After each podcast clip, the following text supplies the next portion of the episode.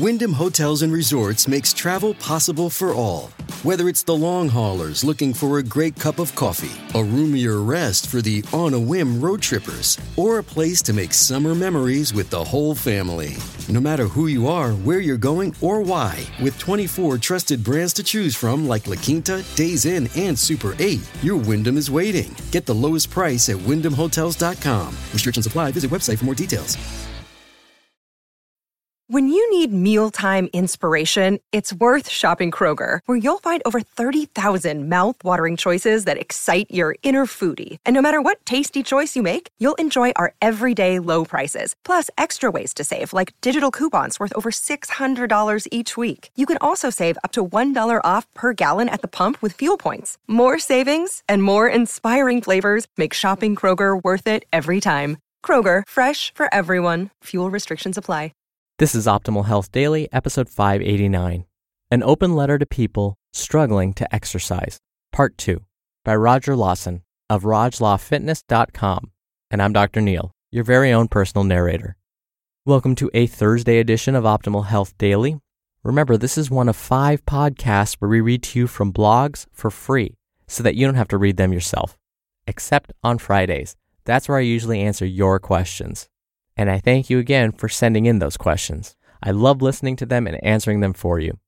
Now, remember, today's post is a continuation from yesterday. So if you're new here or skipping around, definitely check out yesterday's episode first. That's episode 588. But if you're all caught up, let's jump right into part two as we optimize your life. An open letter to people struggling to exercise, part two by Roger Lawson of RogLawFitness.com. Do something, anything. Do what you like yoga, running, weightlifting, breakdancing, or chasing ducks through the park like a crazy person. In the beginning, it really doesn't matter. If you're new to exercise, pick something and get moving just to get the ball rolling. Remove as much friction as you possibly can between you and starting. Do you need to have a solid plan when starting out? Not at all. Don't let perfect become the enemy of good enough for the time being. You'll learn what you need to along the way, refining your aim as you progress. Plus, you'll likely change course plenty of times as you figure out what's important to you and what isn't. One of my first fitness fails was a run in the middle of winter wearing sweatpants, a hoodie, gym shoes, and construction gloves because I just finished watching a Rocky montage. I slipped and bruised my tailbone, and I gingerly limped my way back across campus while holding my butt cheeks in shame. Sign up for the journey, not the destination. Some are motivated by the drive to succeed, while others get pumped up when they're trying their best not to lose. You may be someone who is motivated by outside rewards, or you forge ahead based on intrinsic factors. No matter which camp you more or less identify with, tap into your motivation style. There's no judgment on where you fall. This is a marathon, not a sprint. To avoid burnout, find something that you enjoy about the process outside of the end goal you're looking to achieve.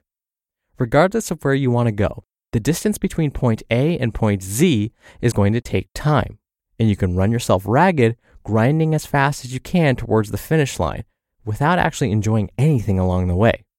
It's like someone on a quest to make a million dollars they can either become so focused on the destination that they only experience any kind of joy once they hit their goal, or they can create mini checkpoints and rewards along the way, specific to how they roll, to keep them excited and make the road to Dala Dalas far more enjoyable. Abs are overrated.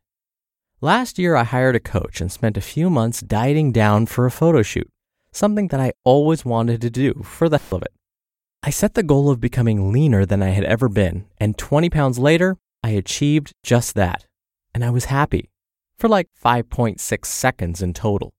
Mainly, I was just hungry and I wanted cake. That's the thing nobody really tells you. Once you reach your coveted destination, the victory is short lived, and before you know it, your brain is already focusing on the next shiny object.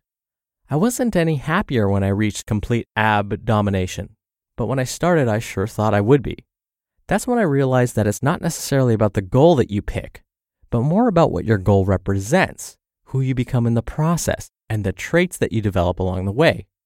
Even if you don't completely hit your target, you'll still learn a ton in the process. Sometimes a goal isn't meant to be hit, but it gives you something to aim at for the time being. As tempting as it is to try and fix inside issues with outside solutions, don't. You're enough as is right now. Instead of aiming to fix yourself or thinking that you'll be happier once you have X, adopt the mindset that you're just making upgrades to an already awesome design. Work from the inside out, not the other way around. You're gonna mess up. A lot. Years later, you'll look back on the major fails made along the way and laugh at yourself, wondering if your brain was hijacked by aliens who controlled your body, making it do silly things for their enjoyment. It's part of the game, so chalk it up as nothing but feedback designed to help you learn, grow, and spin your wheels less in the future. Don't add unnecessary pressure by locking yourself into some arbitrary deadline from the start. Chances are it'll be unrealistic to begin with anyway. This whole exercise thing is like a giant carousel. When you inevitably goof up, fall off your intended path, or things don't go as planned, don't flip out. The next chance to make things right is moments ago. Ready? Take a deep breath and get ready for a wild ride. I have no idea where you'll end up, but I promise that it will change your life if you let it. Quote You have exactly one life in which to do everything you'll ever do. Act accordingly. Colin Wright. You just listened to part two of the post titled An Open Letter to People Struggling to Exercise by Roger Lawson of RogLawFitness.com. We're driven by the search for better, but when it comes to hiring, the best way to search for a candidate isn't to search at all. Don't search, match with Indeed. Indeed is your matching and hiring platform with over 350 million global monthly visitors and a matching engine that helps you find quality candidates fast. Ditch the busy work. Use Indeed for scheduling, screening, and messaging.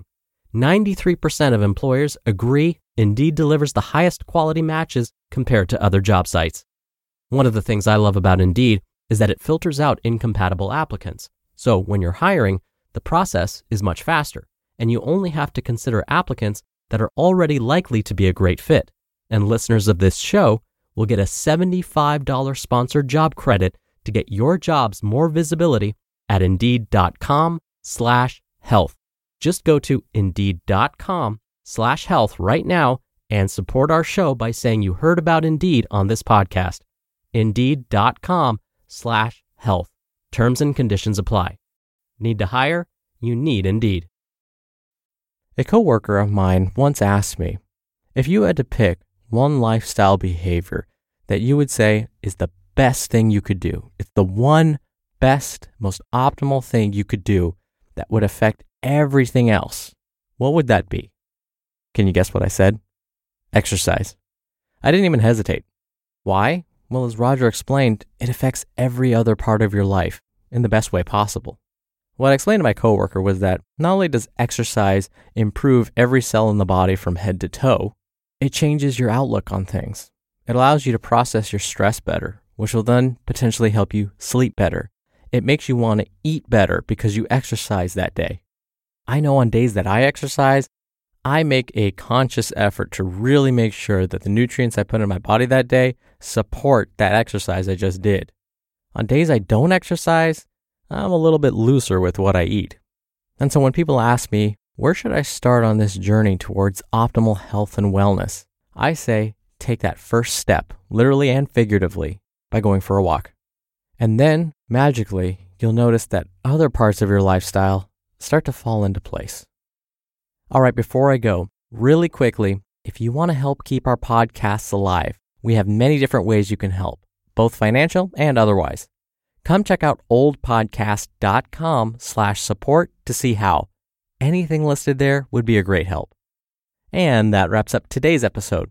Thank you as always for listening. Thank you for being a subscriber of the show. Thank you for sharing this episode with someone. I hope you have a great rest of your day. I'll be back here tomorrow for my favorite, the Friday Q&A, and where your optimal life awaits.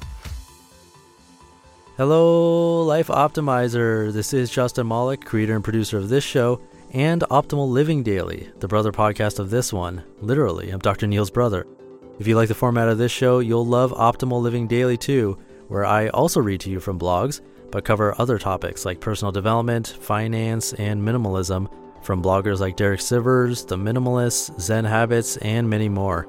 So for more amazing content read to you for free, come subscribe to Optimal Living Daily too, and together we'll optimize your life. You've been listening to Optimal Health Daily. Be sure to hit the subscribe button to stay up to date on each new episode and head to oldpodcast.com. That's oldpodcast.com for a free gift, as well as more actionable tips and resources to help you maximize your potential. Thanks for joining us, and remember, your optimal life awaits.